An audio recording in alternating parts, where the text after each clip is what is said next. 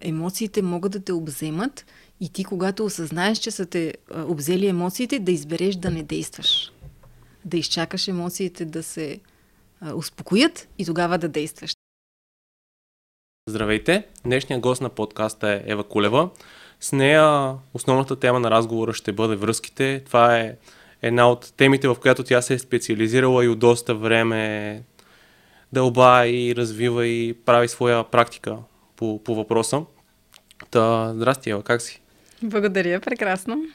А, нещо, от което искам да започнем подкаста е една от основните теми е именно защо днес връзките са толкова сложни. Кое ги прави толкова трудни и толкова интересна и вълнуваща тема за всички. Ще започна от там, че няма нищо лесно, трудно, просто и сложно, освен ако ние не му дадем този етикет. Така че ако вярваме, че връзките са трудни и сложни, те ще бъдат трудни и сложни за нас. За мен не са толкова сложни, има някои основни принципи и за мен лично няма нещо много сложно. Окей, okay. ти спомена няколко принципа. Кои за теб са тези принципи за, за връзките? На първо място да бъдем 100% автентични, открити и честни. И директни.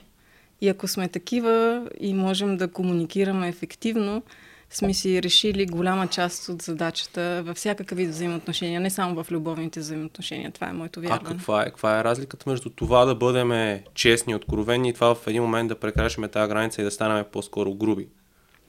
Да, може и това да се случи, но когато а, внимаваме да не сме груби, а с любов казваме своята истина, няма как да сгрешим. А, разбира се, всеки човек може да го приеме лично, да се обиди, да се засегне, но това не е наша отговорност. Ако ние казваме истината си с любов, оттам нататък нямаме повече отговорност за нещо друго. Да, но в днешно време е много лесно да кажем, нали, ние казваме истината си с любов, но понякога да е от една такава арогантна и позиция, която се фокусира само върху нас, а не, не се опитваме да, да уважим другия човек. Когато казваш истината си с любов, няма място за арогантност. Ти или си арогантен, или се изразяваш искрено от своята истинска същност, тогава няма как да бъде арогантно. Ако другия го изтълкува като арогантно, това е негов избор. Но как, как стигаме до това да, да се научим да се изразяваме по този начин? Истинската, истинската любов. Това, може би е един от ключовите моменти. Това е много дълъг процес на себеосъзнаване, приемане, помиряване със себе си и за това се говори за личностно развитие вече през последните години все повече, за да стигнем до това състояние, в което да не се притесняваме от себе си, да не се опитваме да се прикриваме, да не поемем отговорност за чужите емоции, да поемем отговорност за своите, да знаем от какво имаме нужда, какво искаме, как да го споделим по подходящ начин. И как, как се случва целият този процес? Защото не, не, мисля, че, не мисля, че изобщо е лесен и това, което а, е голяма част от литературата за личностно развитие, че дава един повърхностен слой на нещата и не дава реално представа за това как, как да го направиш. Ти, ти как го правиш в своята практика и с хората, с които работиш. И може би как ти си го преминала за себе си. Само с четене на литература няма да стане със сигурност. Нужно е практикуване всеки човек намира своя път. Аз съм минала през много семинари за личностно развитие, през терапия, през коучинг, през четене, през лични преживявания, експериментиране в моя любовен живот, извън любовния ми живот с моите клиенти. Разбира се, това много ми помага. И това, което най-много ценя към днешния ден, са ученията на Ибрахам Хикс и закона за привличането. Това нещо, което се старая и аз да предавам на другите хора. Най-накратко казано, привличаме това, върху което се фокусираме. Може би ти се струва много далече от това, за което си говорим в момента, но за мен това е най-висшето познание, достъпно за нас към момента по темата личностно развитие. Може да дадеш малко повече, повече контекст за това, защото това е специално Ейбрахам Хикс го чум за, за първи път. Това е, това, е, това е нов автор за мен и ще ми е интересно да, да ми разкажеш как той се е превърнал в човек, който да, да основополагаш за твоите разбирания. Сега ще объркам още по-малко, защото това не е човек. Трудно ми е да обясня. Хората, които започнаха са Ейбрахам и Джери Хикс. Джери, за съжаление, вече не е между живите. Естер Хикс е тази, която се свързва с неограничения потенциал. Някой го нарича ченелинг, но това, което тя а, говори и предава начина по който отговаря на хората, не е точно човек. А, защо смятам, че това е толкова ценно и какво взимам от него е а, да осъзнаем, че ние сме създатели на а, живота си. Ние не сме жертва на обстоятелствата. И а, това, върху което фокусираме вниманието си, това привличаме в живота си. Без изключения, дали го осъзнаваме или не. И това е гейм чейнджер за мен. Тоест, когато ти започнеш да виждаш връзката между мислите си и фокуса и това, което се случва и привличаш в живота ти, осъзнаваш, че абсолютно всяко нещо, което ти имаш в твоя живот, ти си го създал, съзнателно или несъзнателно, ти си го привлякал с своите вярвания, мисли, емоции, вибрация и така нататък. Аз съм далеч от, от това и, и, и, и да, и бих казал, че съм по-скоро скептик, но а, със сигурност начина на мислене формира много от нашата представа за света и, и това, това, е, това е нещо, което променя представата ти за това как ти се случва и защо ти се случва. И то, то дори може да си, реално ти да си успешен в дадена сфера, но твоят фокус да е някъде другаде и с промяна на нагласта да може да, да, да стигнеш до мястото, където искаш да си, където реално вече си просто ти не го виждаш. И първата промяна е, че то не ти се случва, а ти го случваш. Тоест? Нищо не ни се случва на нас. Ние го случваме сами. Но нека, ако искаш да се върнем към темите, за връзките, защото виждам, че тук задълбаваме в една тема, в която и особено, щом ти си скептик, може да стане нещо като спор, така че не знам дали ще... А, за мен беше важно да направим това, тази скоба, защото тя до голяма степен и формира и отношенията и а, реално а, вметката, която ти направи точно в началото, че ако аз тръгвам с думите, които използвам, да кажем, че връзките са сложни, реално това дефинира на къде на къде, каква е моята представа за това. Тъй, че това е, това е важна, важна вметка за, за хората да, да, да разберат как, какви думи използват за това, а, за темите, които смятат за трудни в живота си. И така, така реално го правят още по-невъзможно. Да. Но, но нека, да се, нека да се върнем на връзките и за а, реално от началото. А, може би ти как си започнала и как си решила това да се превърне в тема, в която ти да, да работиш с хора, да се развиваш? Защо на теб ти е интересна тази тема? Да, започнах да се занимавам с лайф коучинг преди 12 години, когато в България нямаше други лайф коучове. Беше съвсем нова материя. Аз самата не знаех какво е лайф коучинг изобщо. И постепенно с времето реших да избера нишата за любовните взаимоотношения, защото за мен тя е най-интересна, най-актуална. Там съм имала най-много предизвикателства в своя живот. Съответно съм натрупала най-много опит, знания, умения и търсения. И за мен това е най-важната тема в живота на всеки човек, дори да не си го признаваме, да не го осъзнаваме. Защото аз вярвам, че колкото и да си успешен, колкото и да си известен, колкото и много пари да имаш или каквото и да е друго, ако ти не си удовлетворен в любовния си живот или във връзката с себе си, няма как другите неща да компенсират тази липса и това неудовлетворение. Поне за мен така стоят нещата. И какви са стъпките да се стигне до там да, да, да, да имаш една удовлетворяваща връзка? Или да започнем от там, какви са стъпките в една връзка? На първо място да постигнеш такава връзка със себе си. Пак се връщаме към а, тази автентичност, това да, да познаваш себе си, да не се срамуваш от себе си, да си окей okay със себе си, да познаваш и а, страните, които харесваш и тези, които не харесваш толкова много и да ги приемаш, че просто това е и това е окей. Okay. И ти заслужаваш да бъдеш обичан точно такъв какъвто си. Не е нужно да се променяш. Има хора, които са подходящи за теб в този настоящ момент. И това е една от най-големите заблуди, че трябва да се променяме, за да намерим подходящ партньор. Да, разбира се, хубаво е да работим върху своята осъзнатост, върху своята автентичност, но на всеки етап от нашето пътуване има хора, които са на нашето място, на нашето ниво, стигнали са до тази точка и с тях бихме могли да продължим а, напред. А каква е разликата между промяна и развитие? Когато искаме да се променяме, това означава, че има неща, които не приемаме в себе си, които не са окей. Okay. И това е вид самокритика, отхвърляне на себе си. А когато сме окей okay със себе си, да, окей okay, съм, супер съм. Ако успея да се развия, чудесно. Ако не, пак чудесно. Това е за мен е, тънката разлика.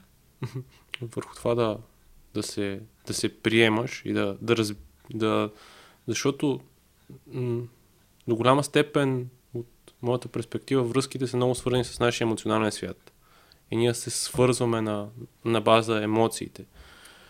А, когато ти отхвърляш, ти много често отхвърляш и част от тези емоции. И ти не си позволяваш да влезеш в отношения.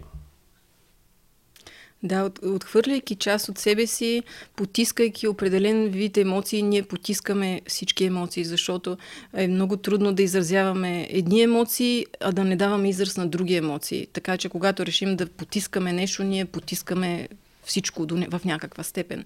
И това ни пречи да се свързваме с другите. Това ни пречи да се покажем и да, да създаваме хармонични отношения. А по какъв начин коучинга в този аспект на отношенията се различава от другите сфери, в които може да, да, да правиш коучинг? Коучинга като инструмент е, е универсален и може да се прилага във всяка една сфера. Аз е, не коучвам само на любовни теми също хора, които търсят мисията си, имат проблеми в семейството или в кариерата или в каквото и да е. Коучинга е универсален инструмент. Но аз съм създала коучинг програма 12 стъпки към успешна връзка, в която съм систематизирала основните теми, които съм видяла, че през 12-те години, откакто се занимавам с това, се повтарят с почти всички необвързани хора, които искат връзка. Основните причини са проблеми в рожденото семейство, проблеми с предишен партньор, липса на приятелски кръг, ограничаващи вярвания, липса на стратегия за запознанства.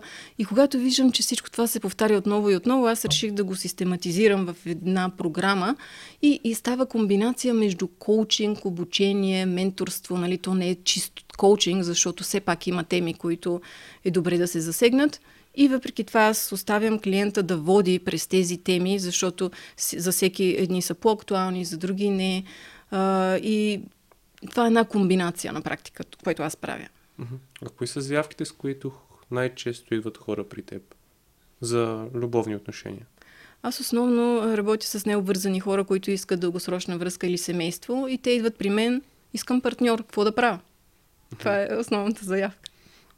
Да, и ти спомена някои от, някои от а, основните пречки, които, които може да се срещнат.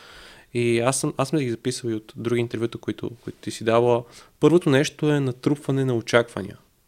Как, как това се отразява и как може да се справим с него?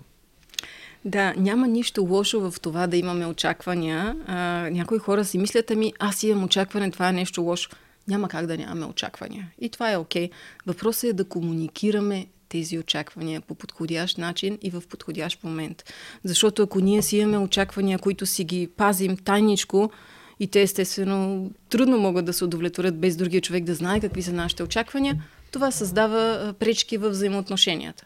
Така че да осъзнаем какви са нашите очаквания, да видим кои са така относително здравословни и кои не, но дори да приемем, че всички са здравословни, поне да знаем кои са и да можем открито да ги споделяме. Това е като начало. Да, да се получава комуникация, т.е. Да, да, да се изразява това което, това, което си мислим. Да, това е единствения начин да намерим човек, който би могъл да задоволи тези наши очаквания, когато ние знаем какви са и ги а, споделим. След това може да започне а, процес на преговаряне, защото той също има някакви очаквания. И ако се окаже, че може да задоволим, да кажем, около 80% от очакванията си, Това е чудесно, ще трябва да приемем, че останалите очаквания просто няма да бъдат задоволени в точно тези отношения, но можем да ги задоволим по друг начин. Но ако в тези 20% са някои от нашите абсолютно ключови, задължителни а, нужди, тогава ще трябва да изберем друг партньор, който може да задоволи по-важните ни очаквания. И това е моята основна роля да помогна на хората да осъзнаят кои са ключовите и важни характеристики, върху които да се фокусират при избора на партньор защото много хора се фокусират върху повърхностни неща, като ръст, като цвят на очите. Сме, смешни за мен характеристики. Да, разбира се, привличането е важно, но то по никакъв начин не може да осигури дългосрочна съвместимост и хармония в едни отношения. Така че да осъзнаеме какво е важно за едно дългосрочно партньорство е основна част от моята работа. И как го разбираме това нещо? Тоест, как, как разбираме кои, са, кои за нас са важните неща? Защото е много лесно да, да видим, да се сравняваме с някой друг и да, да тръгнем в тази посока. Как, как правим тази връзка с нашата автентична същност?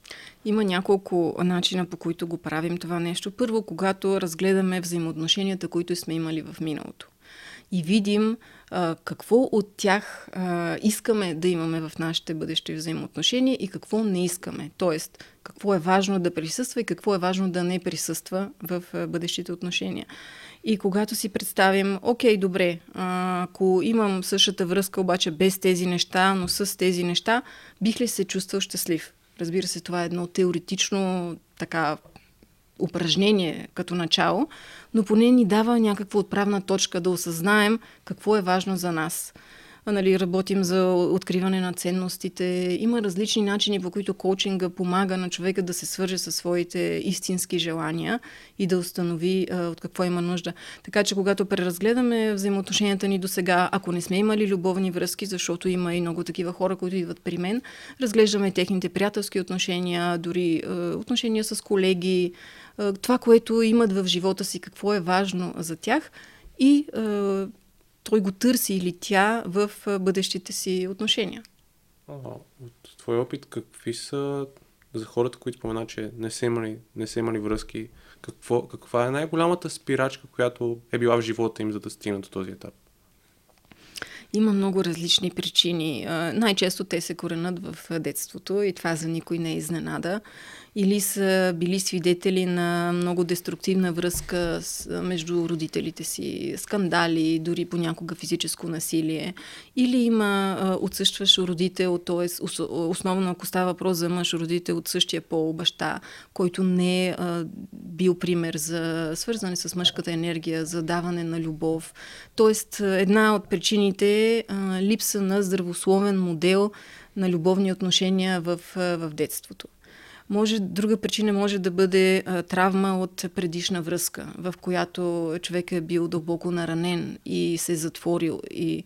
А, ние сега говорим за липса на, на връзки да, въобще. Но, но, но, да. това, но, но това е добра Да, да, често причините са нещо преживяно в миналото, свързано с голям срам, страх, което кара човека да се затвори и да смята, че той не е достоен за любов или че ще бъде отхвърлен или че ще му се присмея, че бъде изоставен и този страх е по-силен от желанието за създаване на връзка.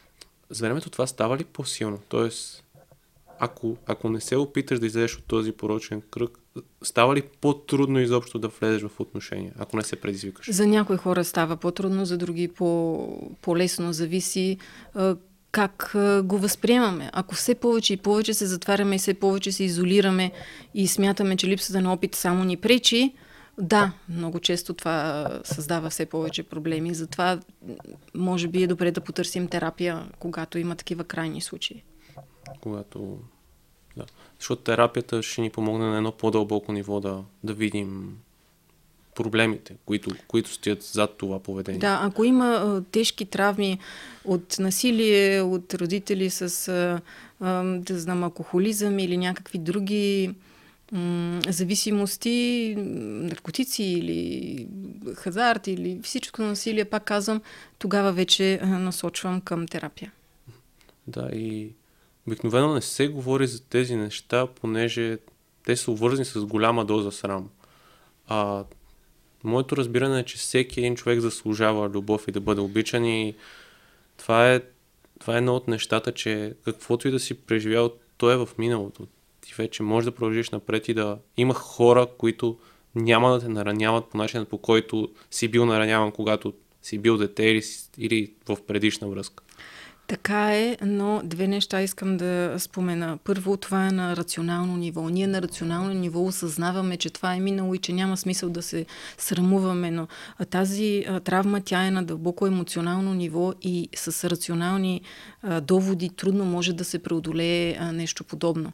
Освен това, хора, които имат такива недовършени отношения в миналото, те избират нездравословни партньори. Те избират партньори, които повтарят тази травма. Например, ако сме имали родител насилник, хората търсят партньори насилници, за да могат да разрешат този неразрешен казус.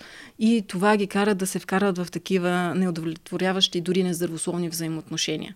Така че да, наистина, ако можем с разума си да убедим онази част от нас, която е травмирана, че не е страшно, че има такива хора, чудесно, но трябва и да можем да изберем тези хора, защото на подсъзнателно ниво ние сме привлечени към онзи тип хора, които ние познаваме от миналото си. И те са нездравословните а, за нас, разбираш ли? Тоест да, да преработим това, което, което, се, което се е случило там.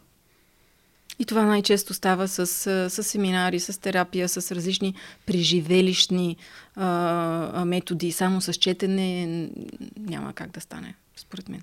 Да, да натрупаме нов опит в, в живота си. Това е. Просто трябва да, да, да може да изберем здравословна връзка, партньор, който е подходящ за нас, а това става с, с умения, с знания, с осъзнатост. Защото ако вървим на автопилот, ние избираме партньори, които ни помагат да се справим с тези травми и не че рядко те наистина могат да ни помогнат без да сме осъзнати за този процес. Да, защото според мен има едно вярване в обществото, което е свързано с, с това, че то просто тези отношения просто се случват. А, а ти каза умения и знания и, и разбиране. И то, в това се корени пътя към това да, да имаш по-здравословни отношения. Да разбираш процесите, които се случват с теб и с другите хора. За някои хора просто се случват. Наистина, има хора, които не са полагали съзнателни усилия и те са в успешна връзка. Просто те а, не са преминали през а, травматични преживявания или най-малкото не са ги възприели като травматични а, като деца или на по-късна възраст. За някои хора наистина се е случило и така. Те се оженили за любовта си от ученическите години и те си мислят, че за всички хора може да е толкова лесно, но не е така. Така че тези забуди, нали, те са тръгнали от там, че да, наистина за някои хора просто се случва, но за други хора то просто не се случва и затова е нужно да се положат а, съзнателни а, усилия. Да. И един от тези аспекти е точно емоционалния ни свят и да, да почнем да го разбираме и да го осъзнаваме по- по-добре. И да го балансираме с рационалното, с духовното. Да, да се развиваме като пълноценни личности. И за теб, кои са основните аспекти на една здравословна връзка, на едни здравословни отношения?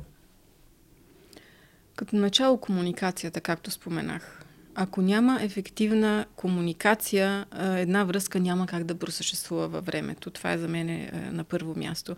Разбира се, привличането също е важно. Ако няма достатъчно привличане, когато дойдат трудните моменти, ние няма да имаме достатъчна мотивация да преминем през тях – и разбира се, съвместимостта е, е третото условие, като в нея са събрани тези важни неща, за които говорихме в началото, които за всеки човек са различни, но има и такива, които за повечето хора са еднакви. Съвместими сме с хора, с които имаме общи цели за връзката, т.е.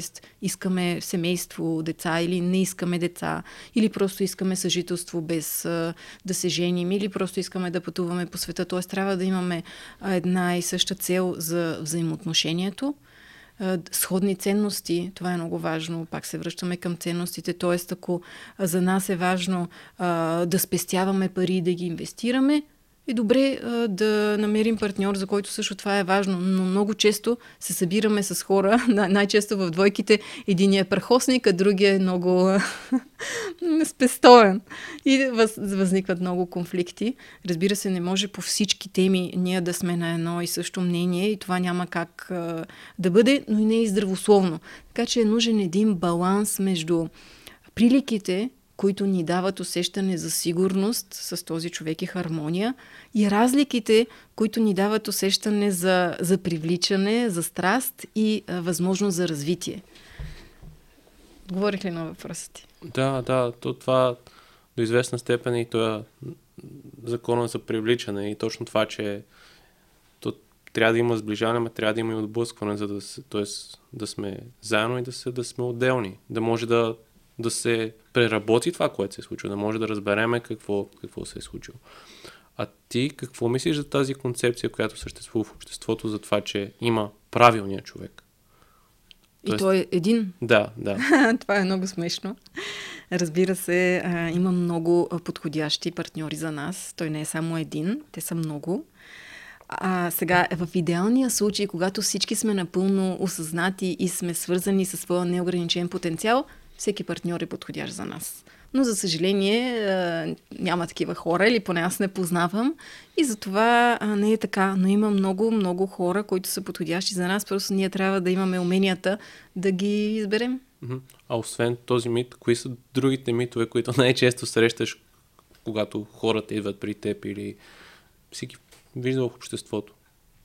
Ами, онзи ден си говорих с едни приятели и а, те са в двойка и си мислеха, че проблема на повечето хора е, че те имат прекалено така а, голямо самочувствие, много така висока самооценка, а истината, за съжаление, е друга.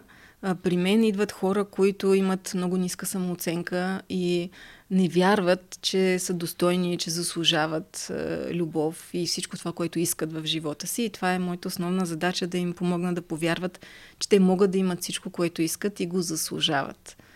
А, тези хора, които демонстрират прекалена увереност, обикновенно са най-неуверени и те се опитват да компенсират с а, арогантност или така прекалено самочувствие тази своя неувереност. Тази се тази себеоценка, аз, това беше един от основните въпроси, които искахме да, исках да обсъдим днес, е точно за себеоценката и за това как тя се отразява в взаимоотношенията, в които сме. Да, когато смятаме, че не заслужаваме, ние правим компромиси, очакваме, когато направим компромис, другия да направи също компромис, а пък той не е длъжен да прави компромиси със себе си, само защото ние не вярваме, че заслужаваме. И това създава също бомби за закъсни... с закъснител в отношенията. Водиме така едни сметки на ум, аз направих това, сега той трябва да направи това, а не даваме от сърце, от любов и без очаквания. Mm-hmm една така друга заблуда, която битува в обществото е, че е, любовта е достатъчна. Ако има силна любов, всичко може да победи любовта. А, със съжаление не съм съгласна. Колкото и силна химия и привличане и любов да има между двама души, ако те не са съвместими по някакви основни критерии, те няма как да бъдат щастливи заедно. Например, единия иска деца, а другия категорично не иска. Как се разрешава тази ситуация? Или Еди, има много силна химия, интелект, прекарват си прекрасно, но един иска да го срочна връзка, другия просто иска да се забавлява. Колкото и да е силна химията, има ключови неща, които трябва да се проверят преди да започнем връзката и преди да изберем да се влюбим. Така че има много теми, които а, дискутираме в а, моята работа. А избираме ли да се влюбим? Да, повечето хора избират несъзнателно и затова има много странно това понятие, като аз твърде, че да, ние можем да изберем да не се влюбим в определен човек, ако виждаме, че той не е подходящ за нас. Не казвам, че е лесно, изисква дисциплина и, и самоконтрол, но за да имаме здравословни отношения е нужно да не се влюбваме в неподходящи хора. А повечето хора просто се оставят на първичното привличане – и се влюват в неподходящи партньори, седат в тези отношения, чувстват се неудовлетворени, мислят си, че не могат да си тръгнат само защото има много силна любов, оправдават се с емоциите и нещата се затлачват. В, в твоята работа а, използваш ли теорията на привързването? Защото това е една от, една от темите, които най-често обсъждаме в подкаста. И а, реално как, как тази теория се показва на практика в отношенията между хората. Различните модели, да кажем хората, които са избягващи, как се привличат с тревожни, или пък а, перфектният модел, който ти описа точно за че хората просто се срещат и, и са заедно. И това, това е една такава, един добър пример за хора, които са с сигурен тип на привързване. Да, нека да кажем за тези е, слушатели и зрители, които не знаят какво е, гласи е, този, тази теория. И те най-общо има четири вида хора с тревожен стил на привързване, с здравословен или сигурен стил на привързване, с избягващ стил на привързване и смесен, избягващо тревожен е четвъртия. И най-често хора с избягващ стил се събират с хора с тревожен стил, т.е. единият човек е затворен, той му е трудно да, да дава любов, да осъществява близост, а другия човек го гони и иска още и още и още и това обикновено създава токсичните връзки.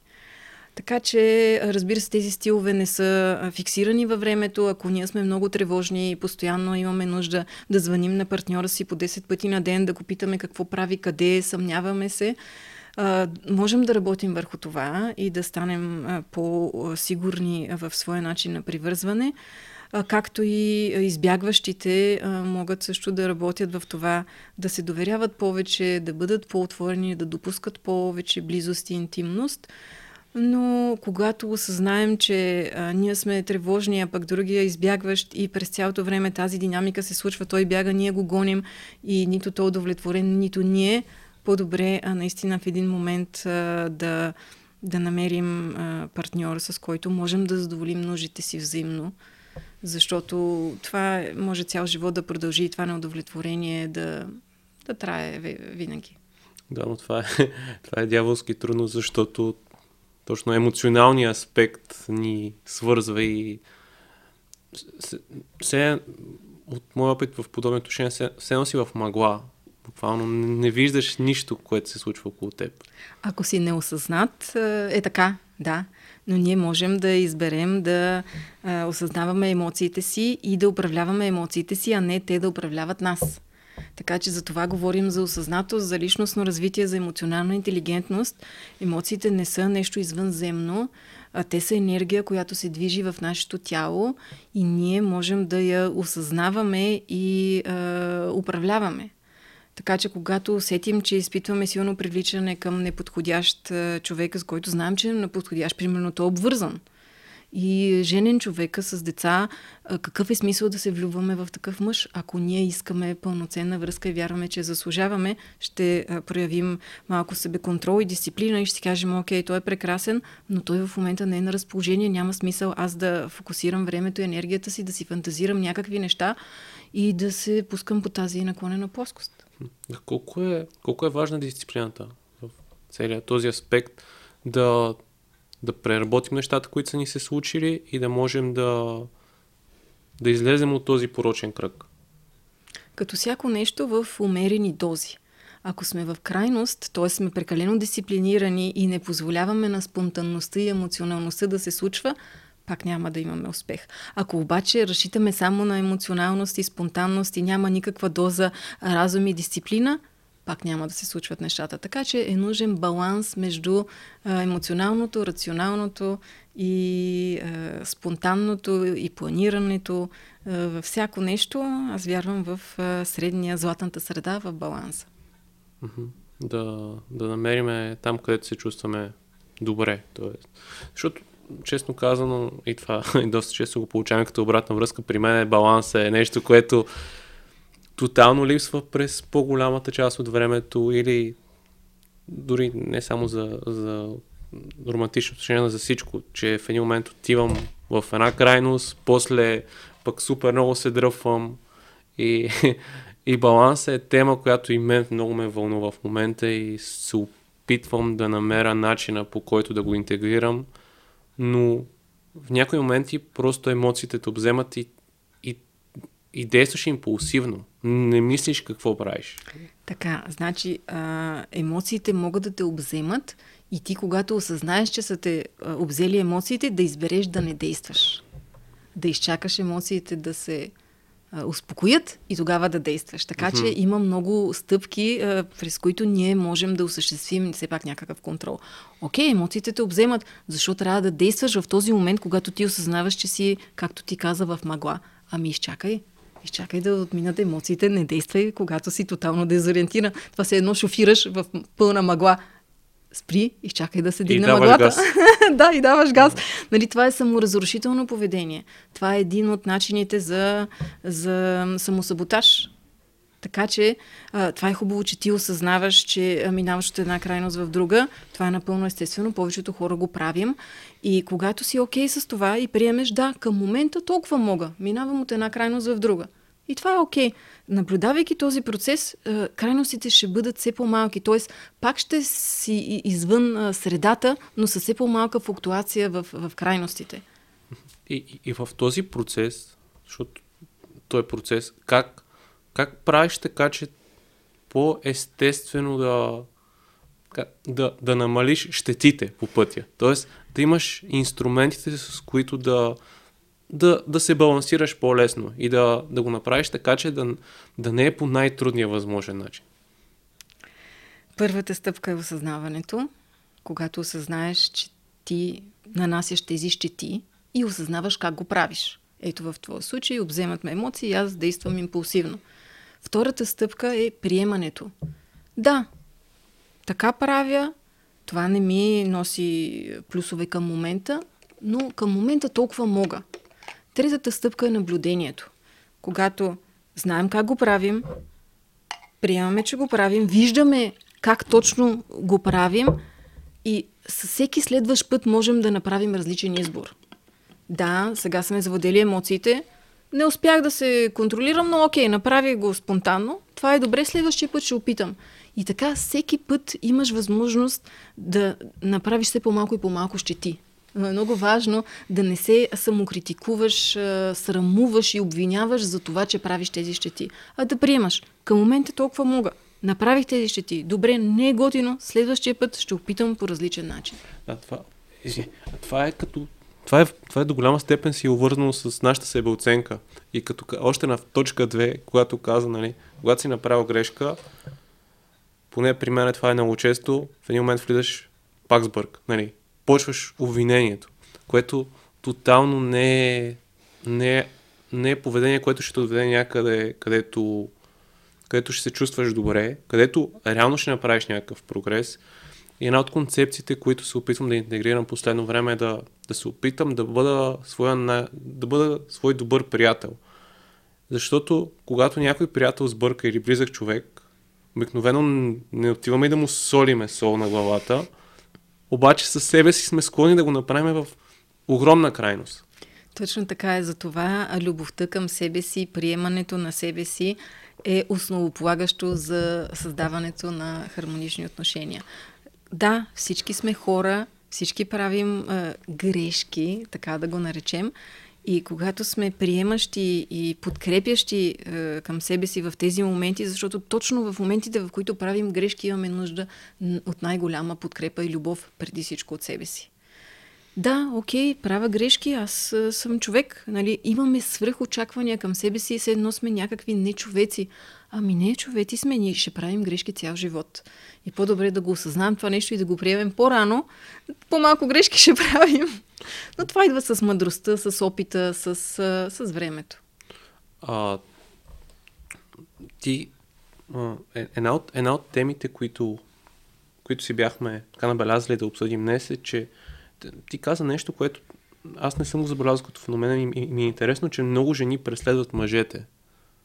И въпросът ми е защо? Да. Защо го правят? Да, да, да. Защото се страхуват, че ще останат сами. Защото се страхуват, че мъжа няма да им се обади. Защото се страхуват, че ще го изпуснат. По всички тези причини, като ниска самооценка, липса на доверие в а, Вселената и в а, процесите, те звънат, търсят, напират, упорстват, а това е много отблъскващо. И за съжаление, много а, жени така пропиляват шансовете си, дори с мъже, с които реално има възможност за развиване от, на отношения, тяхното нетърпение, припиране и а, преследване прецаква нещата. Защото аз, аз лично съм го виждал и при много мъже това нещо да се случва като, като феномен. Тоест, това, това до голяма степен си е едно, едно прибързване. Времето, в което живеем, ни кара да прибързваме и да искаме нещата да се случат тук и сега. Нека да искат. Това е ролята на мъжа. Той да е активната страна, той да настоява, той да търси, да охажва, да прибързва. Няма нищо лошо. Ролята на жената е да каже, чакай малко. Не съм готова. Имам нужда от време. Така че, а, нека мъжете да действат, да преследват, uh-huh. да охажват, разбира се, уважавайки нуждите на жените, но жените са тези, които трябва да определят темпото и да кажат, чудесно, много се радвам, ти искаш да си легнем, но няма да стане, докато не се чувствам готова за това.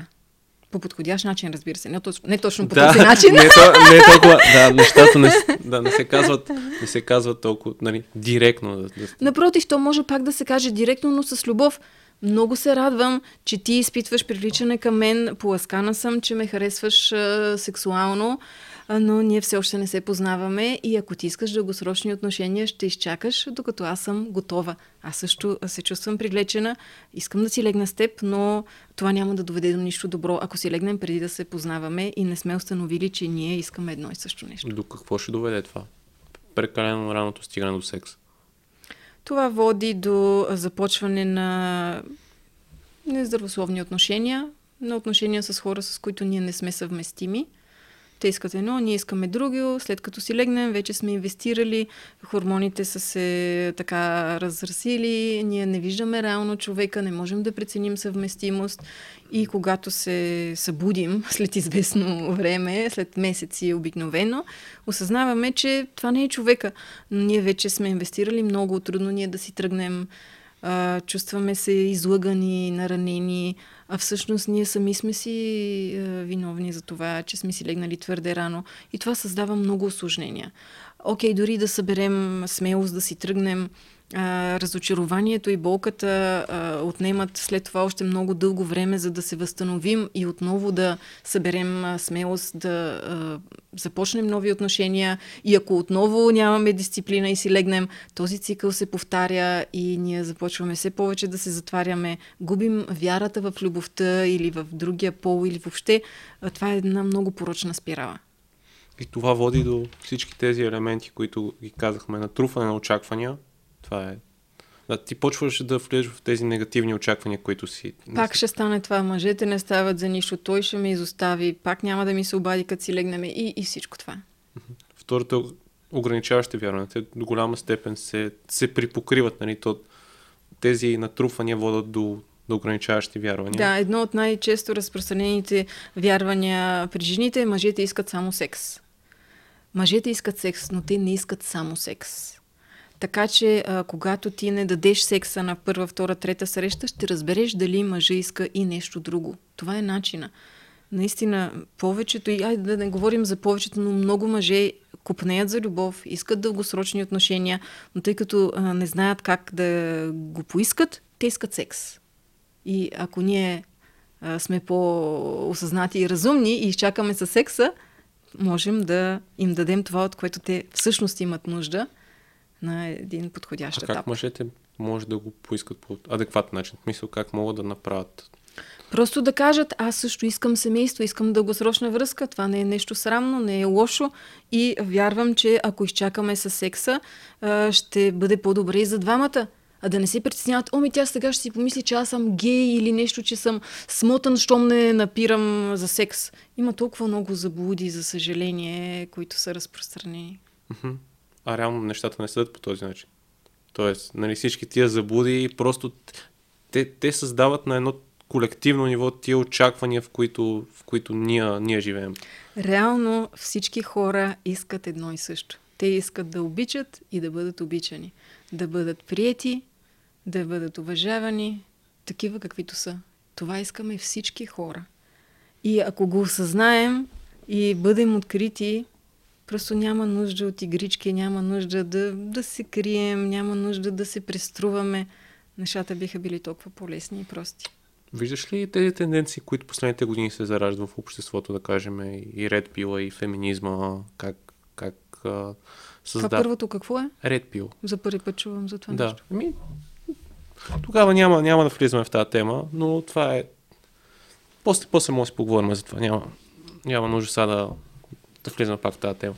Но като цяло те, тези течения създават едно разделение между половете. Поне това аз виждам, че реално че другия пол иска да вземе нещо от тебе. А, а реално е точно както ти го описа, че ние, когато сме заедно, сме силни и се развиваме и си помагаме да ставаме по-добри хора. Да, много е жалко, когато разделяме хората на те и ние, на мъже и на жени.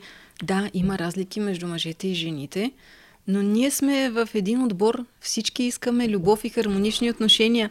И ако връждуваме, това няма как да стане. Можем единствено да си помогнем взаимно да удовлетворим нуждите си и да си даваме това, от което имаме нужда. И тук пете любовни езика, вероятно сте говорили за тях много пъти, също са много важни. Когато осъзнаем, че за мен е важно да имам примерно пълноценно време и докосване и това го комуникирам, ще намеря партньор, който може да ми даде това. Да, защото това е, това е също един важен елемент и а, нещо, което си мисля доста време, да кажем за езиците на любовта или за част от целите в живота ни, които са основополагащи, до каква степен те могат да се променят във времето. Тоест, а, да кажем с, с един партньор да не си бил готов да създадеш семейство, но с времето, когато озрееш, да, вече, вече това нещо да се промени. Защото част от тези неща пак са вкоренени в травми, преживявания и несполки от миналото ни, пак могат да бъдат променени във, във времето. И не само травми, напълно естествено е един човек в своите 20 години да иска да се забавлява, да живее, да експериментира, да пътува, да сменя работи, едва ли не държави. Не е нужно да се установява и да създава семейство на 25. Това е напълно естествено и това не е непременно резултат от травма, но с времето, когато се наиграе, така да кажем, намери себе си, а, намери професионалния си път, вече идва време да споделя това, което е създал, това, което а, може да, да създаде с друг човек и да създаде семейство. Така че, разбира се, напълно естествено е на по-ранен етап да не сме готови и с а, времето да ставаме все по-готови. Разбира се, ако го искаме, ако работим върху себе си, ако се развиваме, това е напълно естествено. И да, да знаем какво искаме от, от живота в този момент, нали? Защото ако ние знаем какво искаме, няма да залъгваме и другите, ако, ако го изкомуникираме по правилния начин. Абсолютно няма нищо лошо в това да искаш само секс и само забавление и краткотрайни отношения. Няма нищо лошо. Просто бъди откровен, не се срамувай от това нещо, не лъжи. И също и жените. Не обвинявайте мъжете, които искат само секс или искат краткотрайни връзки. Те имат право да искат каквото си искат. Ваша отговорността да проверите, ако искат това нещо, не се занимавайте с тях, независимо колко са привлекателни, богати или умни. Да, или ако жените го искат по също нещо. Да, или обратното, разбира се, да, нека да не слагаме етикети. А, ти как виждаш влиянието на социалните мрежи върху отношенията? Как, как променят цялата игра? Така както ние им позволим да я променят. Социалните мрежи са както и интернет, както и събитията за запознанства, както и моите услуги и всичко останало, това са възможности. И ние решаваме как да ги използваме. Социалните мрежи са начин да се срещнем с повече хора, да общуваме с повече хора, да изразим себе си а, по всякакви начини, така че ако ние ги използваме по здравословен начин, те са благословия.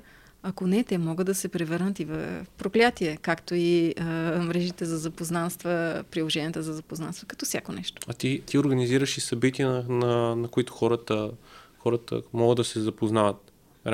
Как, какво представлява едно такова събитие? За някой, който никога не е. Да, а, аз не ги организирам сама. Имам Аха. бизнес партньор Емил Горанов, който е програмист, с който вече повече от 8 години правим събития за запознанства. Все по-интересни и по-интересни събития измисляме и създаваме. Те са няколко вида. Диксит игрите по двойки за запознанства са много готино събитие. Диксит е една настолна игра. Чувал ли си за нея? Не, не съм. Може Тя да е много разпространена, много готина, с едни картинки, много лесно се играе. Нещо като игра на асоциации с картинки.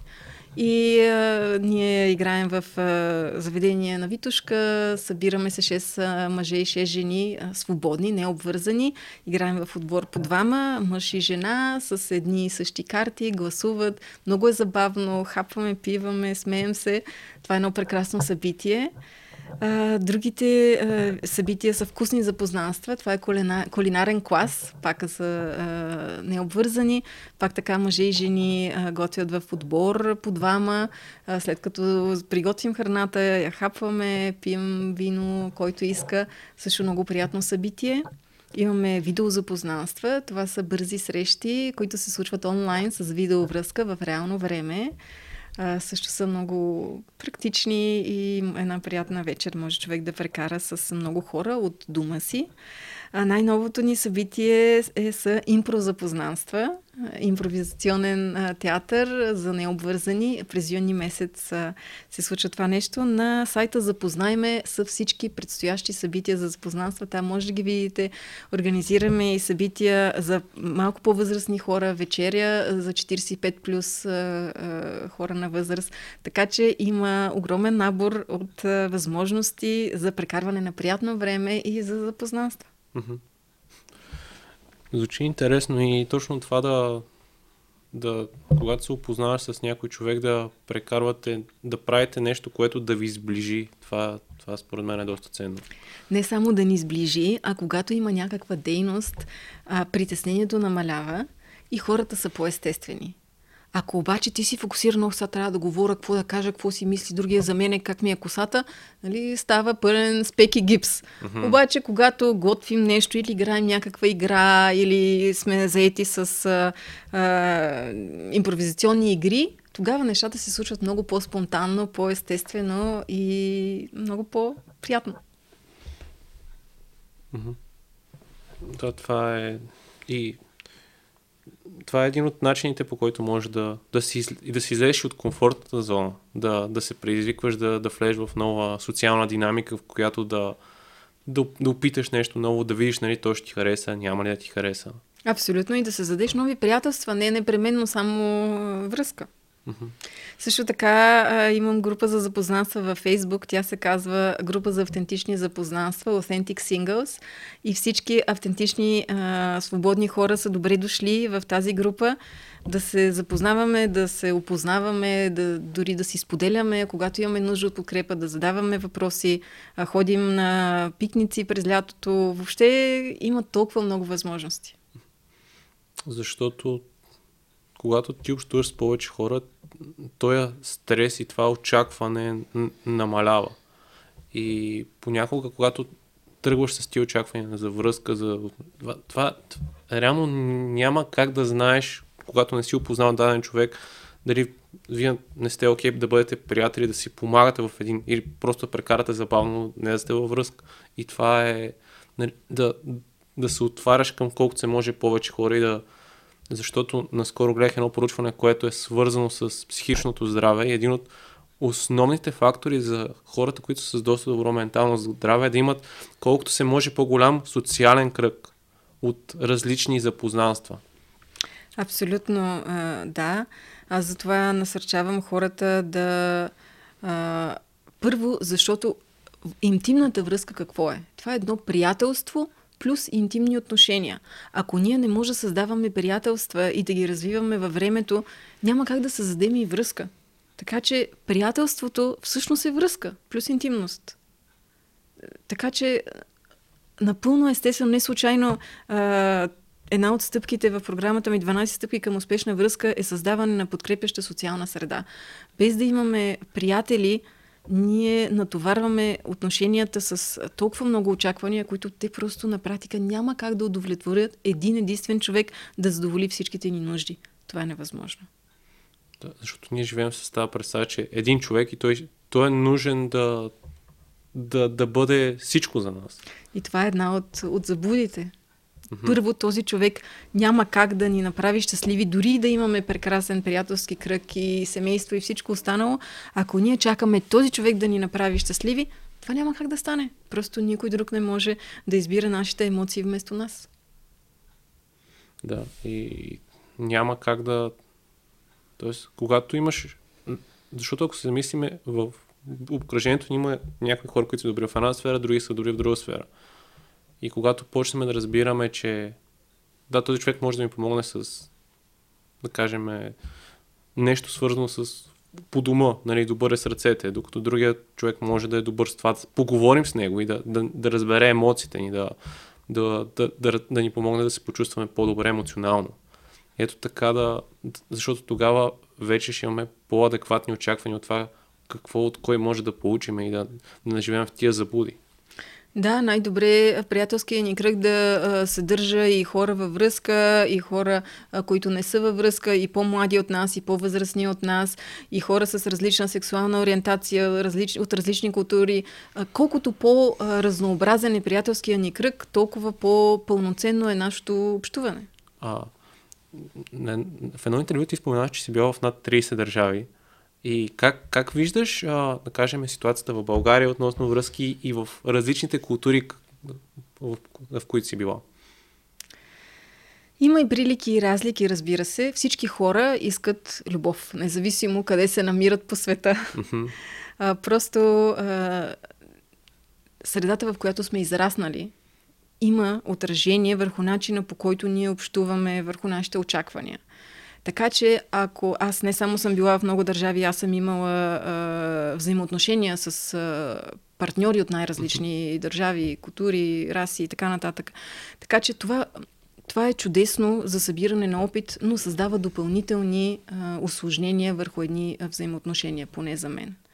Така че а, добре е да избираме партньори, които са по-близки до нас, като, като религия, ако сме религиозни, като, като възпитание, като, не само като ценности и цели, защото а, комуникацията е затруднена не само реално от езика, защото много често и самия език създава а, някакви пречки на комуникацията, но има неща, които за единия човек са напълно естествени, за другия са немислими, просто защото са израснали в различна култура.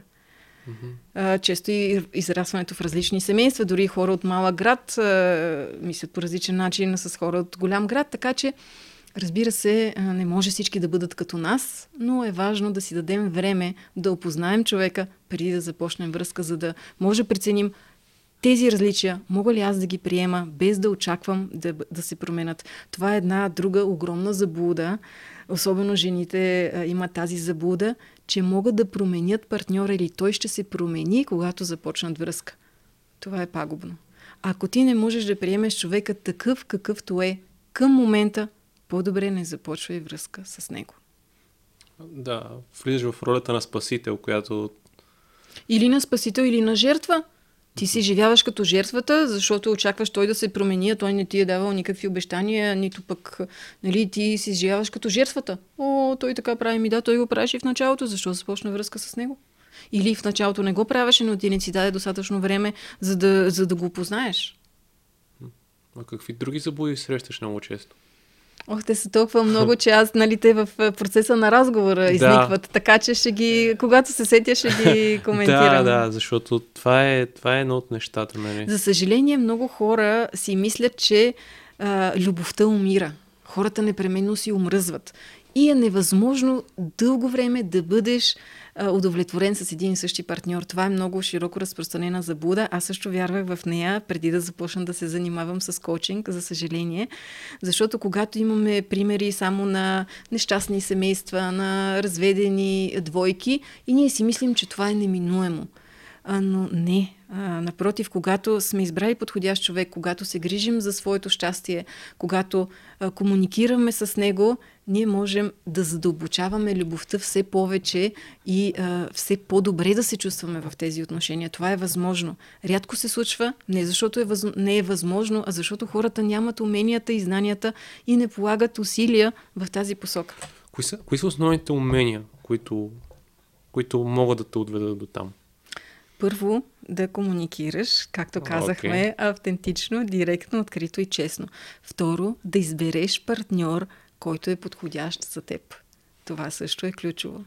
Трето, да се грижиш за себе си и за своето собствено щастие. Да се върнем само на точка 2. А, реално първо да положиш и работа върху себе си, т.е. за да, разбереш кое, как, кой е подходящия път? Нека да не го наричаме работа, но да, да опознаеш, да познаваш себе си, защото ако ти не знаеш кой си, как ще знаеш кой е подходящ за теб? То няма как. И какво искаш? Абсолютно, да. Окей, okay. и нататък. Извинявай, да, значи а, комуникацията, а, избора на партньор. А, третото много ключово умение е да можеш да се грижиш за собственото си щастие. Да поемеш отговорност за щастието си, да можеш да поставяш себе си на първо място, без да си мислиш, че това е егоизъм, а да бъдеш здравословен егоист. Това е ключово. Защото ако ти не можеш да се грижиш за себе си и за своето щастие, няма как да бъдеш щастлив в една връзка. Ще очакваш другия човек да те направи щастлив, ще го обвиняваш него, че ти не си щастлив. И а, това става просто един порочен кръг. Затова и двамата човека във връзката са отговорни за своето собствено щастие. Няма нещастни двойки, има нещастни хора във връзка. Mm-hmm. Така, а, други умения са да се доверяваш. Има хора, които просто не могат да се доверяват по някакви причини, били са излъгани в миналото, имат травми, какво ли не, родителите им са ги лъгали и така нататък. Те просто не могат да се доверяват. Те не се доверяват на себе си, не се доверяват и на другите. Ако не се доверяваме, няма как да бъдем с един човек в пълноценни отношения.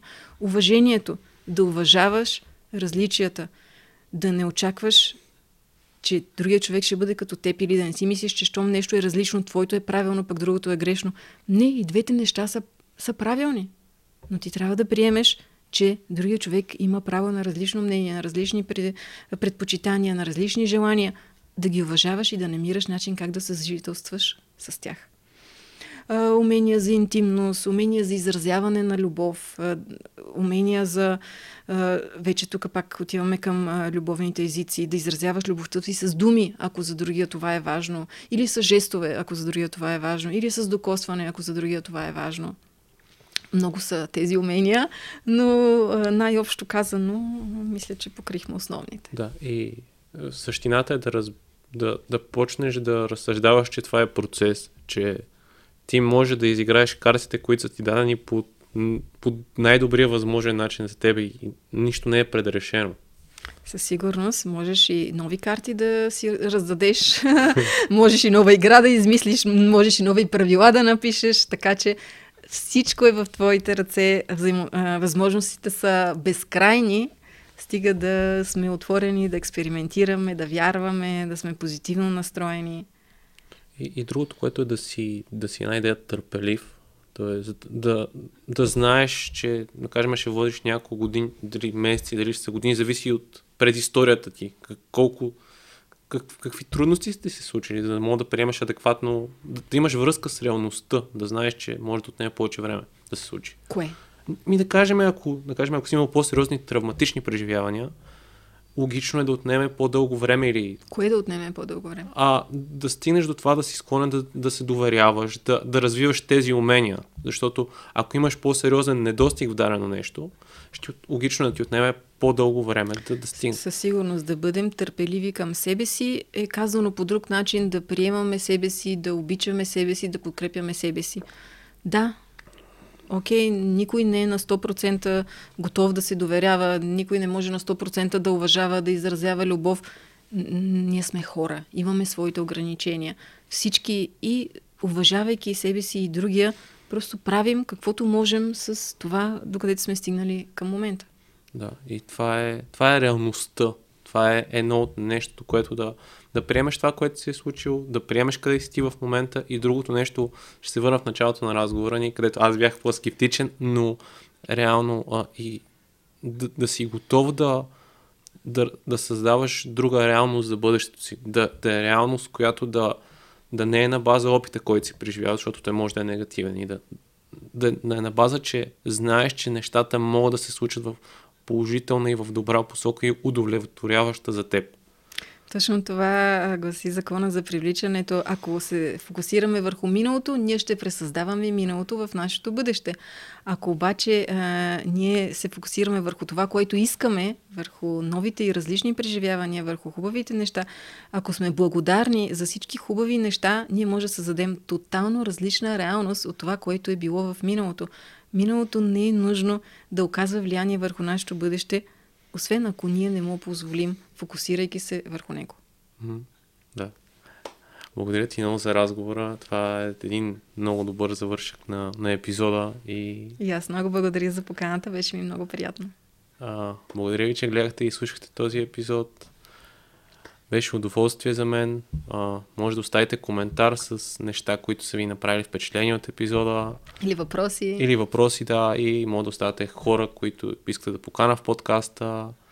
Радвам се, че следите, гледате и слушате това, което правя и до следващия епизод.